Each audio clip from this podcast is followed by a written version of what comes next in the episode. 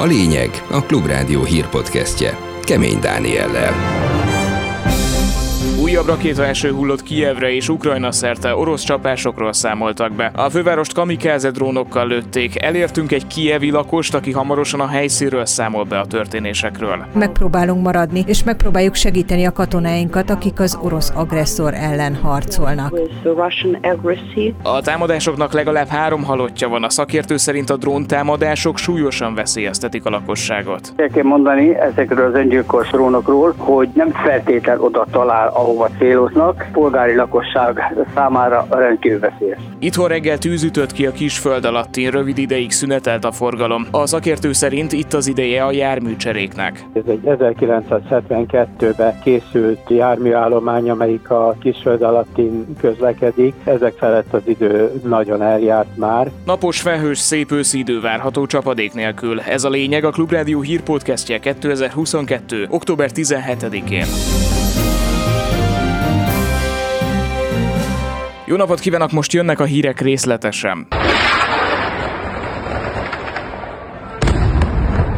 Kamikáze drónokkal támadta az orosz haderő Kijevet, de a főváros mellett Ukrajna szerte érkeznek beszámolók robbanásokról. Az ukrán főváros központját több találat érte. Vitali Klicskó polgármester arról számolt be, hogy lakóépületek is megsérültek. A Klubrádió elért egy kievi lakost, aki az eseményeket követően elmondta. Az emberek elképedve figyelik az orosz támadásokat, emiatt meglehetősen feszültek is, de próbálnak kitartani és segíteni az orosz agresszor ellen harcoló katonáikat. Uh, Szörnyű ez a helyzet. Csak a mai napon három támadásról érkeztek hírek, amik Kiev központi részeit érintették. Azt tudni, hogy a támadásokat kamikáze drónokkal követték el, amik civil házakba is becsapódtak.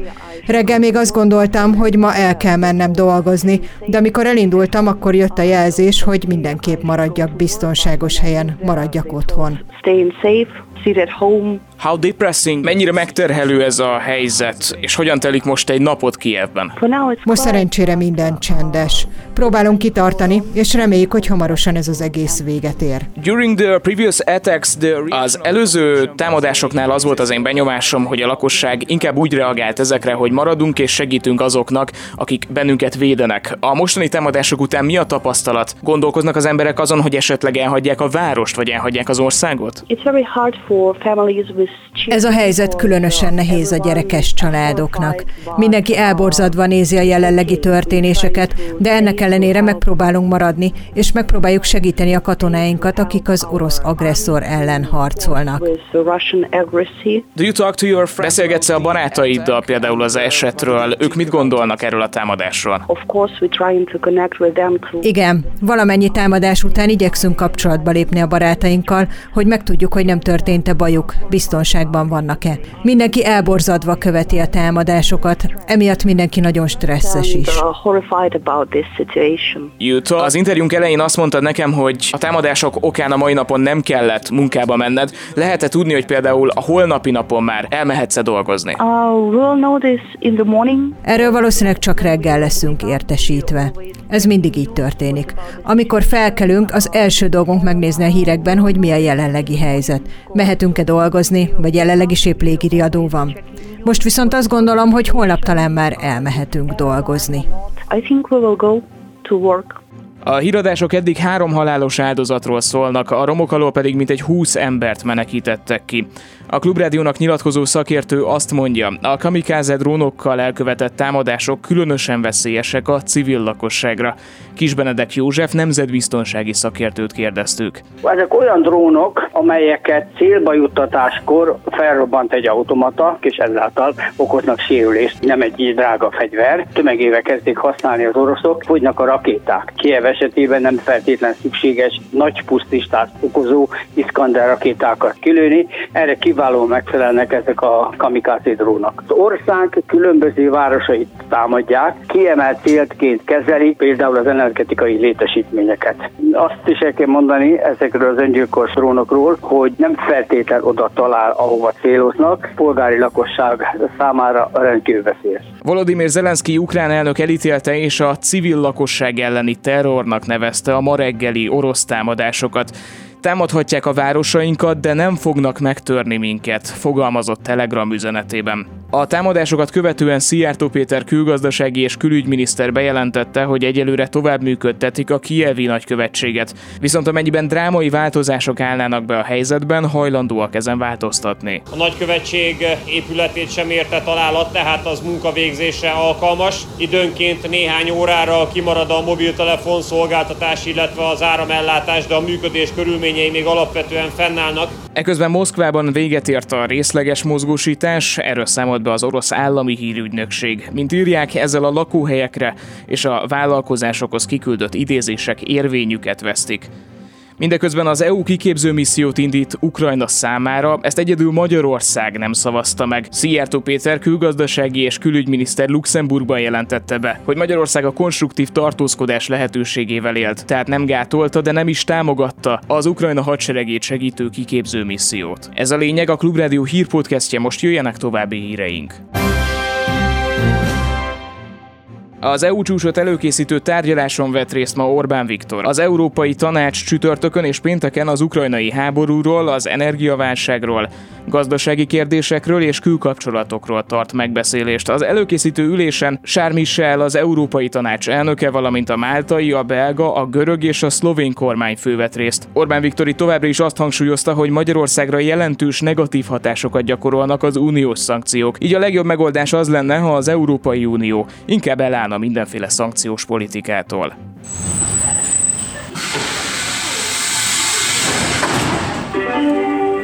Itthon ma reggel tűzütött ki a kisföld alatti, nemiatt rövid időre egy szakaszon leállt a forgalom. A fővárosi katasztrófavédelmi főigazgatóság szóvivője közölte, hogy két kocsi között vezetékek égtek, illetve izzottak.